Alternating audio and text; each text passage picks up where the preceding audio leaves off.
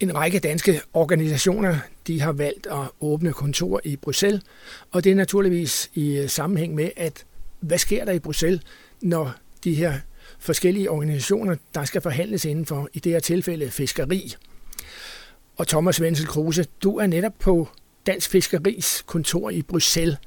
Øh, fiskeripolitik, hvorfor er det vigtigt, at I er i Bruxelles? Er det for at lobbyere og netværke? Altså, hvorfor er det vigtigt at være tæt på, på EU-kommissionen eller parlament? Men det er, det er utrolig vigtigt at være i Bruxelles, fordi størstedelen af den lovgivning, der er på fiskeriområdet, stammer fra Bruxelles. Øh, og derfor er det bare vigtigt at være tæt på, på lovgiverne. Hvad enten det er kommissionen, når de fremsætter forslaget, og gerne inden de fremsætter, i forhold til rådet og i forhold til parlamentet. Så vi må bare konstatere, at, øh, at Bruxelles er bare omdrejningspunktet for, for den fælles fiskeripolitik. Og derfor er synlighed og tilstedeværelse bare en nødvendighed. Netop det, at øh, nu nævner du så lige kommissionen, det er dem, der kommer med, med udspil i forhold til lovgivning. Øh, der ligger jo forskellige regler for, at et vis antal borgere de kan få taget et emne op. Øh, parlamentet har også mulighed for at indstille ting, de godt vil have taget op. Hvordan fungerer jeres arbejde med at øh, få, i det her tilfælde, så kommissionen til at beskæftige sig med, øh, med det, som I godt vil have, kommer på dagsordenen? Altså, der er jo... Øh inden for fiskeripolitikken er der jo øh, er der jo mange forskellige emner og temaer, som bliver taget op.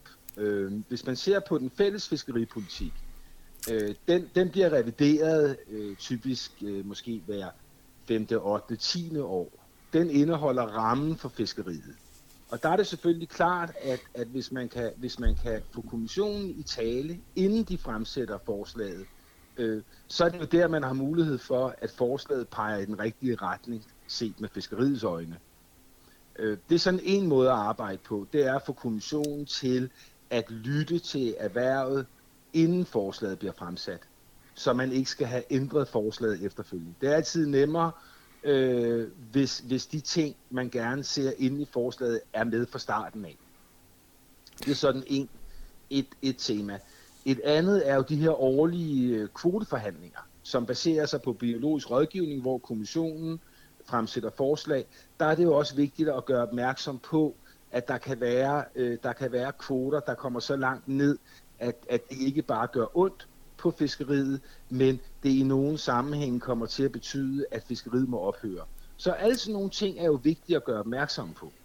Men hvordan, øh, hvordan koordinerer man det her med, med, med fiskeribestanden? Nu tænker jeg på, at øh, når man hører danske, danske fiskere i, i forbindelse med, med, med havområderne omkring Danmark, jamen så, så tager man eksperter selvfølgelig fra Danmark, men men øh, både øh, ja, Holland, øh, Spanien, Portugal har jo store vandområder, plus selvfølgelig alle de lande, der ligger op til, til, til Middelhavet, og så selvfølgelig op igennem Østersøen med, med Sverige og Finland og, og Estland og Letland der. Hvordan får man koordineret det her med, hvor er det, at kommissionens, kan man sige, fiskerikontrol, hvordan kan de overskue alt det her? Jamen, kontrollen er jo, altså hvis man ser på fiskerikontrollen sådan under et, så er den jo lagt ud til medlemsstaterne i, i, i, i vidt omfang. Der er en, en kontrolmyndighed i, i Vigo i Spanien, som, som er en fælles institutionel øh, organisation, men, men ellers er kontrollen jo i vid udstrækning organiseret på medlemsstatsniveau. Herhjemme er det Fiskeristyrelsen, som, øh, som koordinerer kontrolindsatsen. Men det er jo rigtigt, det er, det er, jo, det er jo kæmpe vandområder. Øh, Middelhavet, Sortehavet, Østersøen, Kattegat, Skagerrak, Nordsøen, sydlige del af Nordsøen. Øh, det, det fylder rigtig, rigtig meget. Men i forhold til bestandene er det jo sådan, at man allierer sig med det internationale havundersøgelsesråd, ICES, som kommer med typisk årlige bestandsvurderinger. Og det er på baggrund af de bestandsvurderinger, at kommissionen fremsætter sætter kvoteforslag. Så det er ikke, det er ikke sådan taget helt ud af luften. Altså det er ikke grebet ud af luften. Det, det er på ingen måde tilfældigt. Øh, men det er jo et kæmpe, et kæmpe apparat, der skal koordineres, og derfor er der også rigtig, rigtig mange, øh, der er involveret i de årlige forhandlinger. Men altså netop, hjemme, det, ja, undskyld. Jamen netop de, de forhandlinger, øh, når du så er i, i Bruxelles, øh, er du så inde og kan man sige, forsvare og sige, at det kan ikke være rigtigt, der må være større kvoter til danske fiskere?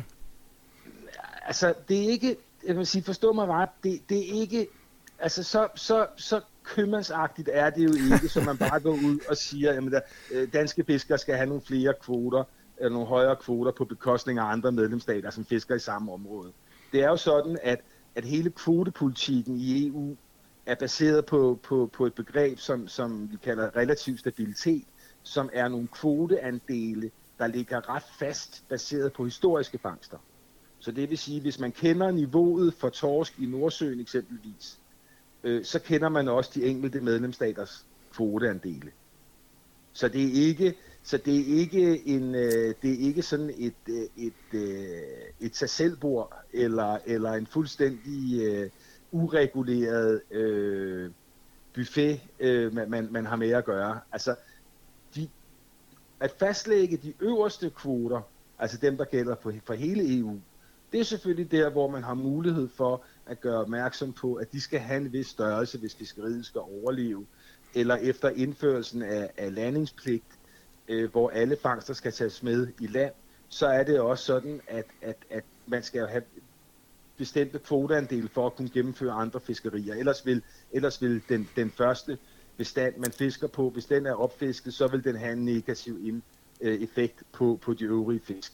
Så derfor er der i nogle sammenhænge behov for at justere på den biologiske rådgivning i forhold til den endelige øh, takfastsættelse. Thomas, ja, meget af det ligger fast, ikke? Ja, Thomas Velgen Kruse, jeg sidder og tænker på, at øh, mange gange så siger vi øh, danskere, at det er også EU's skyld.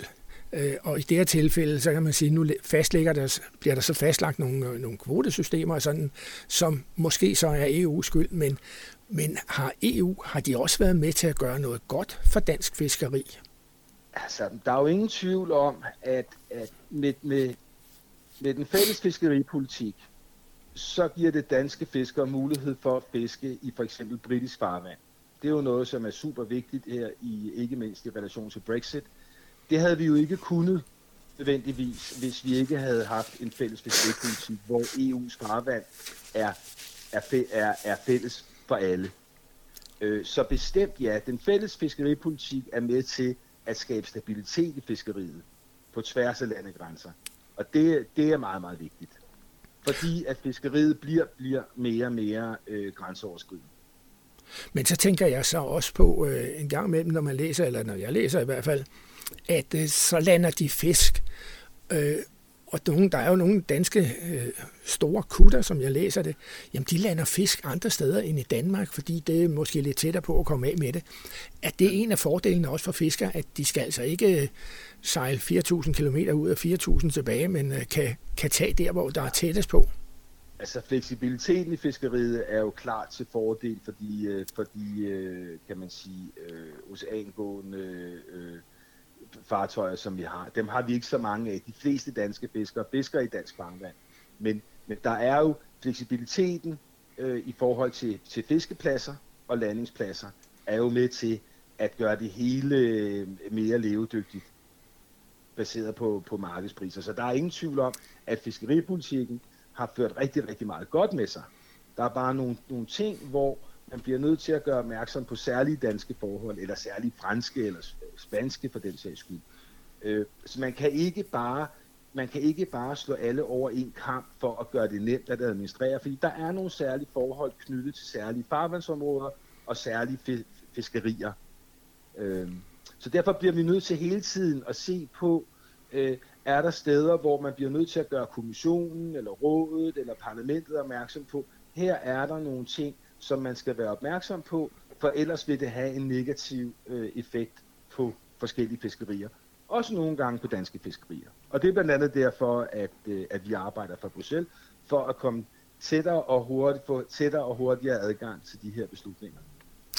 Thomas Vincent Kruse, du er chefkonsulent i Dansk Fiskeri i Bruxelles, og nu, når du nævner, at øh, der er nogle forhold for danske fiskere og franske fiskere, så tænker jeg på, øh, har dansk fiskeri har de nogen venner i Bruxelles, sådan at forstå, øh, er vi tættere på svenskerne og finnerne i forhold til, øh, til fiskeri i Østersøen, eller, eller hvem, hvordan grupperer man sig i, i øh, det her spil?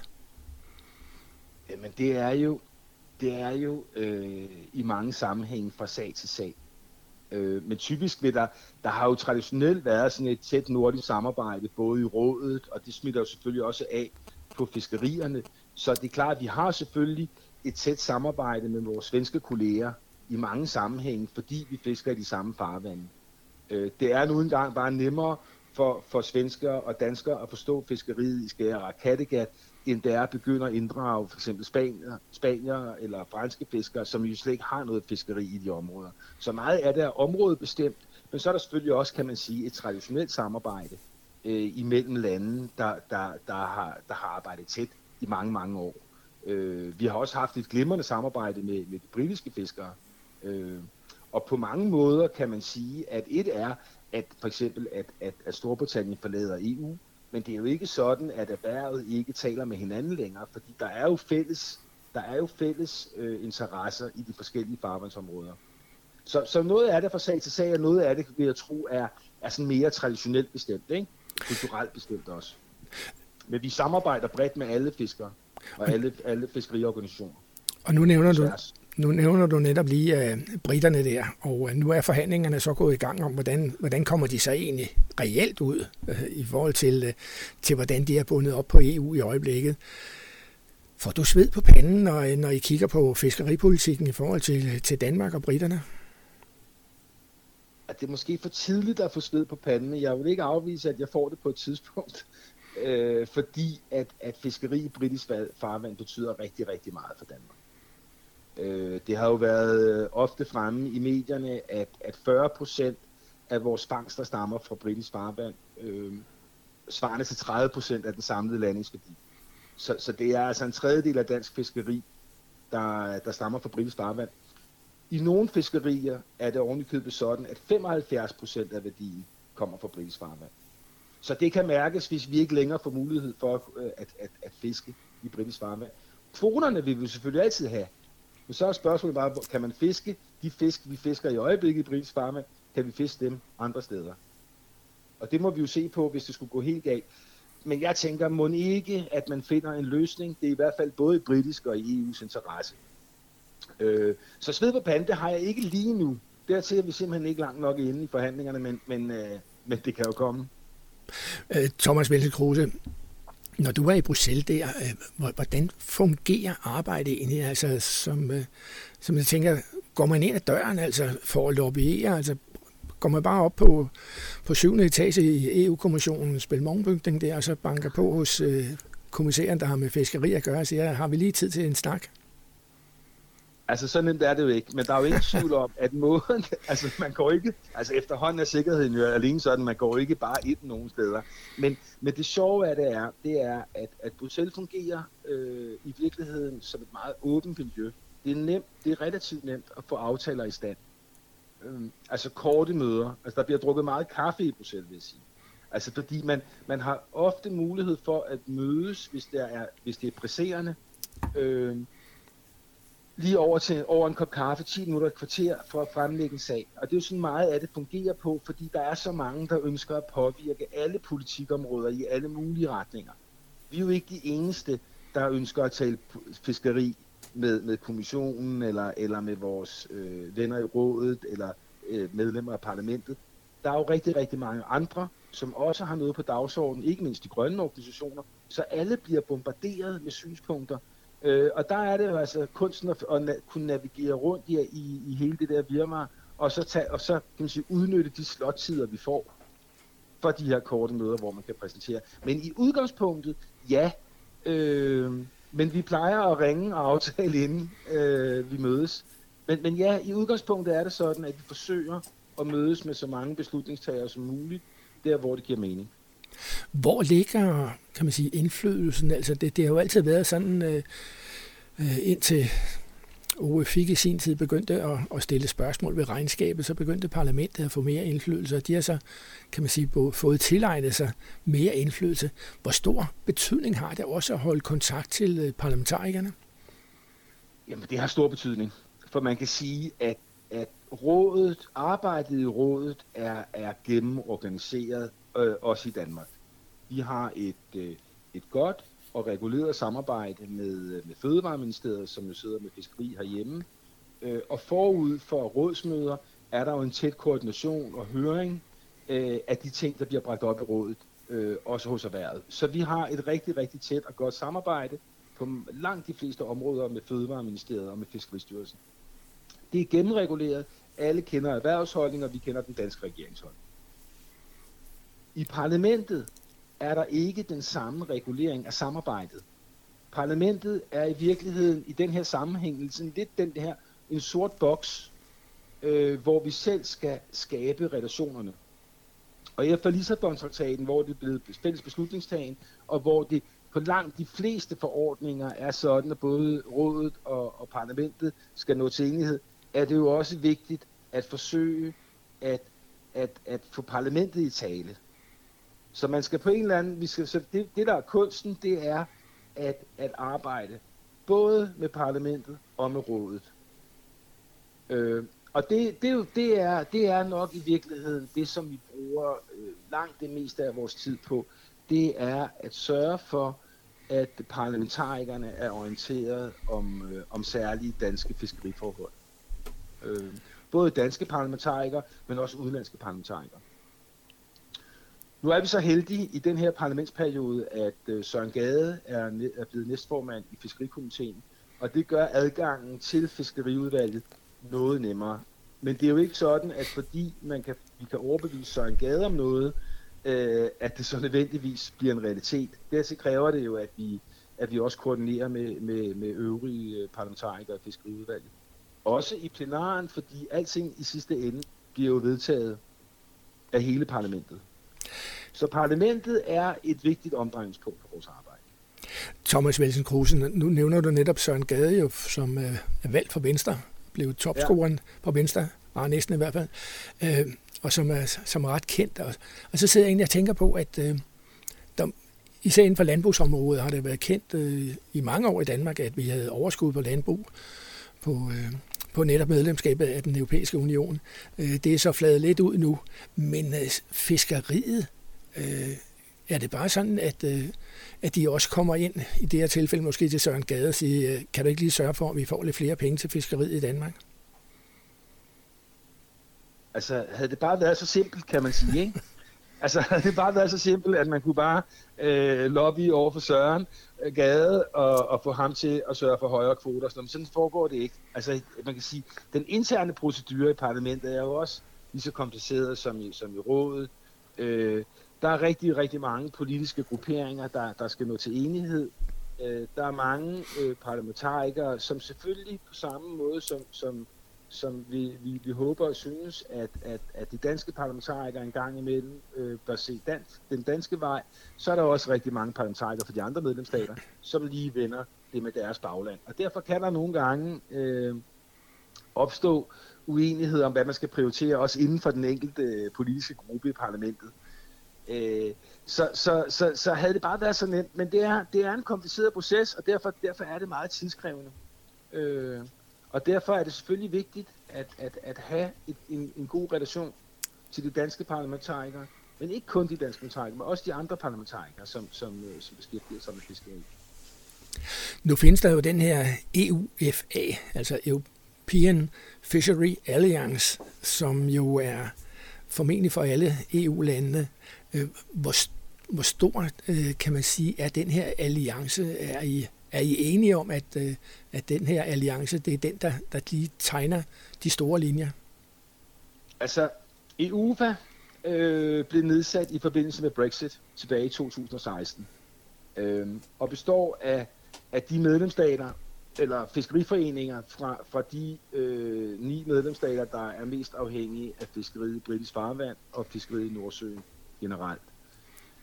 Og der, ja, øh, der er der en, der er der sådan en fælles musketeret om, øh, om, om, om det, det samlede erhverv i Nordsøen ønsker sig af, af de kommende forhandlinger med Storbritannien.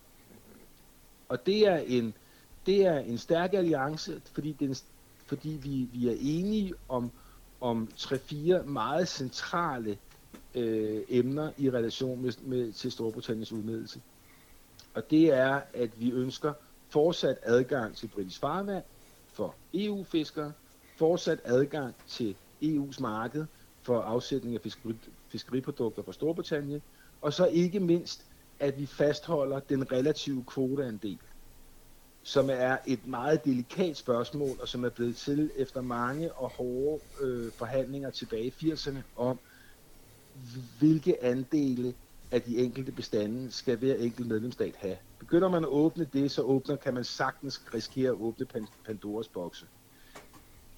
Så som, som betyder, at, at alt kommer i spil? Ja, så kan alt komme i spil. Øh, så lige nu har vi sådan en meget fin balance i EU med, øh, hvilke bestande, hvilke lande kan fiske på. Åbner man den, øh, så er det sgu svært at sige, øh, hvor vi ender. Så den alliance er et vigtigt omdrejningspunkt i forhold til Brexit især. Men Thomas Svendsen Kruse, øh, den her netop sagen med Brexit der, øh, er det en, en top 5 i, i forhandlingerne med britterne? Ja, altså, jeg vil sige, øh, som, som, som det er mange bekendt, så er, øh, så er fiskeriet højt på dagsordenen i forhold til Brexit. Og det er det jo selvfølgelig, fordi øh, at, det, at det betyder meget, den her gensidige adgang og muligheden for at fiske i britisk farvand. Det er jo ikke sådan, at kan man sige, at fiskerisektoren økonomisk set er den vigtigste sektor, der forhandles om i Brexit. Men fiskeriaftalen øh, med Storbritannien har den, det indbyggede element i sig, at den skal helst være forhandlet på plads. Måske ikke 100%, men selve rammen for det fremtidige fiskerisamarbejde skal være forhandlet på plads omkring, eller senest 1. juli, hvor den samlede handelsaftale først skal være forhandlet på plads ved årets udgang. Og det vil sige, at fiskeriet starter op nu, og har ligesom sit eget forløb. Øh, så, så, så ja, det er meget, meget vigtigt. Også, altså ikke kun set isoleret med, med fiskeriøjne, men også set i forhold til, hvordan kan man sige, det samlede forhandlingsklima er på hele aftalen. Og det er jo noget, som, som øh, kommissionens chefforhandler Michel Barnier jo ofte har sagt. Så på den måde er vi jo, er vi jo trygge ved, at man, man har øje for, for, for det særlige forhold vedrørende fiskeri. Nu snakker vi ofte om, øh, om nærhedsprincippet, altså at de ting, som øh, kan ordnes øh, nationalt, de skal ordnes nationalt, og, og ting, som øh, er større sammenhæng, de, øh, de skal så omkring EU. Øh, og så sidder jeg og tænker på, øh, at øh, ministeren for fiskeri, Mogens Jensen i Danmark her, han har jo lige været ude med, at øh, fiskeri i, i Østersøen i forhold til, til kvoter med, øh, med torsk og sild, at øh, der vil man kigge på, om øh, der er kompensations øh, en, en kompensationsordning, som han kalder det. Øh, ja. Er det et dansk anlæggende at øh, nu gå ud og, og give kompensation til danske fiskere, der øh, får skåret kvoterne ned i, i Østersøen? Det er, det er et, et, et, et, et meget kompliceret spørgsmål, fordi i princippet øh, er vi jo fortaler for, for, for den frie markedsdannelse og det frie fiskeri, som, øh, som skal foregå på lige konkurrencevilkår. Og det er også derfor, at ophugningsstøtte er jo ikke noget, vi har gjort brug af øh, i Østersøen i mange, mange, mange år. Heller ikke midlertidig oplægningsstøtte. Men, men lige nu er situationen bare i Østersøen så alvorlig, at der er fiskere, der hænger i med det yderste af neglene. Øh, men det er jo ikke anderledes end at den, den, øh, de hasteforanstaltninger i form af støtte til fiskeriet i Østersøen, øh, vil man jo også kunne indføre andre steder i, den, i en tilsvarende situation. Så det er jo ikke sådan, at man siger, jamen vi kan kun gå ind for det i Østersøen. Altså fiskeriet er, er, er spænder vidt, og derfor, derfor vil vi jo ikke selvfølgelig øh, se fuldstændig sort-hvidt på det. Der kan jo være særlige forhold, der gør sig gældende, hvor man siger, at det her, det er så specielt en situation, vi er havnet i. Og det tegner ikke til, at der er nogen bedring på vej de, de, de, de første måske mange år, og derfor bliver vi nødt til at måske at gå lidt på kompromis med, med nogle principper. Simpelthen for, at det, det, det kan godt gå hen og vise sig så vanskeligt at drive et fiskeri på nogle bestande i en årrække. Thomas Vensels Kruse, øh, når man sådan øh, kigger lidt rundt, øh, Hirtshals er stadigvæk en stor havn med, så vidt jeg husker, er, er Rødvig på, på Sjælland, nede på Sydsjælland, er også en, stadigvæk en fiskerihavn, men Gilleleje, ved jeg, de, de går og ømmer sig lidt over, om der er nok fisk. Der er kutter på, på stranden oppe i Nordjylland i Vorabør, blandt andet, som, som måske også har lidt svært ved at, at få fiskeriet til at være en arbejdsplads. Hvordan, øh, hvordan ser, ser fiskeriorganisationen, altså i det her tilfælde øh, dig på deres vegne, øh, hvordan ser de udviklingen af fiskeriet i både Danmark og EU? Kan vi være med? Det tror jeg bestemt, vi kan. Det tror jeg bestemt, vi kan. Øh, jeg tror, danske fiskere er dygtige fiskere, og vi, øh, vi fisker øh, på mange forskellige måder, både kystnært og, og langt ude på havet i internationalt farvand. Jeg tror, at dansk fiskeri spænder fra de, de, de mindste både er, er 5 meter, tror jeg, og de, og de største både er over 100 meter lange. Så, så vi, vi, vi dækker hele vi dækker hele spektret. Så jeg tror, vi, det kan vi sagtens. Vi kan sagtens være med, både teknisk. Øh, det, der er, det, der kan være problemet, det er, at på nogle bestanden, kan det ramme meget lokalt. Øh, hvis de fiskere, som, som fisker efter, efter nogle, nogle få arter, kan mærke, at lige netop de arter, de har bare svært ved at komme sig, så kommer det til at gå ondt. Men samlet set er jeg, er jeg fortrøstningsfuld på, på dansk fiskeris vegne. Og så sidder jeg inde og tænker på netop, øh, vi var lidt inde på det tidligere med, med du nævnte selv fra, øh, franske fiskere og, og, og fiskere blandt andet i Middelhavet. Øh, der er jo ret stor forskel faktisk på, på øh, fiskeriet i henholdsvis øh, Middelhavet eller Østersøen. Sådan, øh, hvor, hvor meget har I egentlig til fælles? Jamen, altså, man kan sige, øh, det, det man inden for hvert enkelt farvandsområde, altså hvis man tager Østersøen under et, der er jo ingen tvivl om, at de lande, der fisker øh, i Østersøen, de har meget til fælles. De lande, der ikke fisker i Østersøen, har ikke meget til fælles. Så der er det, kan man sige, der er det den brede dagsorden. Og derfor er vi også fortaler for øget regionalisering, sådan at man ikke nødvendigvis har de samme regler for Østersøen, som man har for Middelhavet, fordi der er særlige forhold rundt omkring, der gør sig gældende og det bliver man nødt til at tage hensyn til. Fiskeri i Skagerak er ikke det samme som i Sortehavet. Fiskeri i Nordsøen er ikke det samme som i Middelhavet. Og det bliver man nødt til at tage højde for.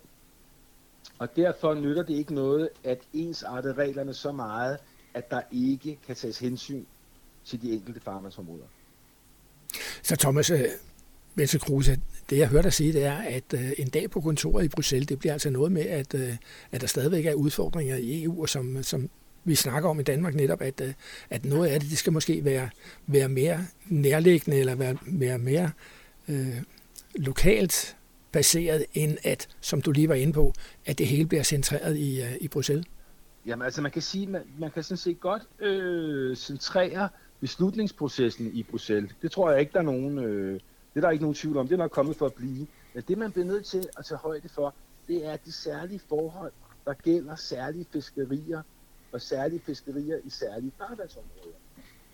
Så øget, kan du sige, regionalisering, så man tager højde for de særlige karakteristika, der gælder i de enkelte farvandsområder. Det tror vi er vejen frem. Lad mig runde af så med at, at sige, netop som som jeg lige nævnte, en dag på kontoret. Øh, hvor, hvor ser du udfordringerne? Altså hvis vi lige holder Brexit udenfor, som du sagde, ja. jamen det er lige gået i gang, men, men, men udfordringerne her de kommende år for, for dansk fiskeri, hvor, hvor kommer de til at ligge? Jamen altså, i øjeblikket, i øjeblikket er man ved at forhandle en ny kontrolforordning på plads. Så hele diskussionen omkring øh, ensretning af kontrolregler, det er, det er, den er meget højt på dagsordenen. Altså spørgsmålet er, øh, hvordan sikrer man ensartet kontrol, sådan at nogle fiskere i nogle lande bliver lempeligere øh, behandlet end andre. Det er vigtigt. Altså hele det her begreb omkring level playing field.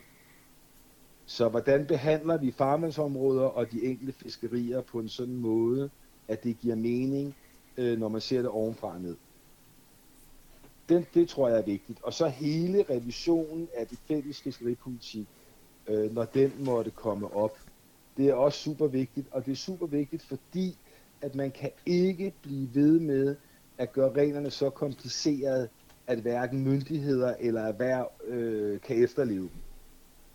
Eller i hvert fald efterleve dem på en sådan måde, at der er stor risiko for at begå fejl. Altså, det skal ikke være raketvidenskab. Det skal ikke være atomfysikere, der skal til at øh, drive fiskeri. Så, så hele, alt det, der kendetegner, kan man sige, et, et frit erhverv og et frit liberalt erhverv, det skal man sikre, vil bibeholdes i fremtiden. Alt for mange administrative byrder, alt for mange komplicerede regler, som fiskere og myndigheder har svært ved at efterleve. Det er ikke vejen frem. Og det sagde Thomas Wenzel Kruse, der altså er chefkonsulent hos Dansk Fiskeri i Bruxelles, og en af dem, der er med til at sikre, at øh, Dansk Fiskeri de fortsat kan overleve, og at der er nogle kvoter, de kan fiske. Udsendelsen er produceret med støtte fra Europanævnet.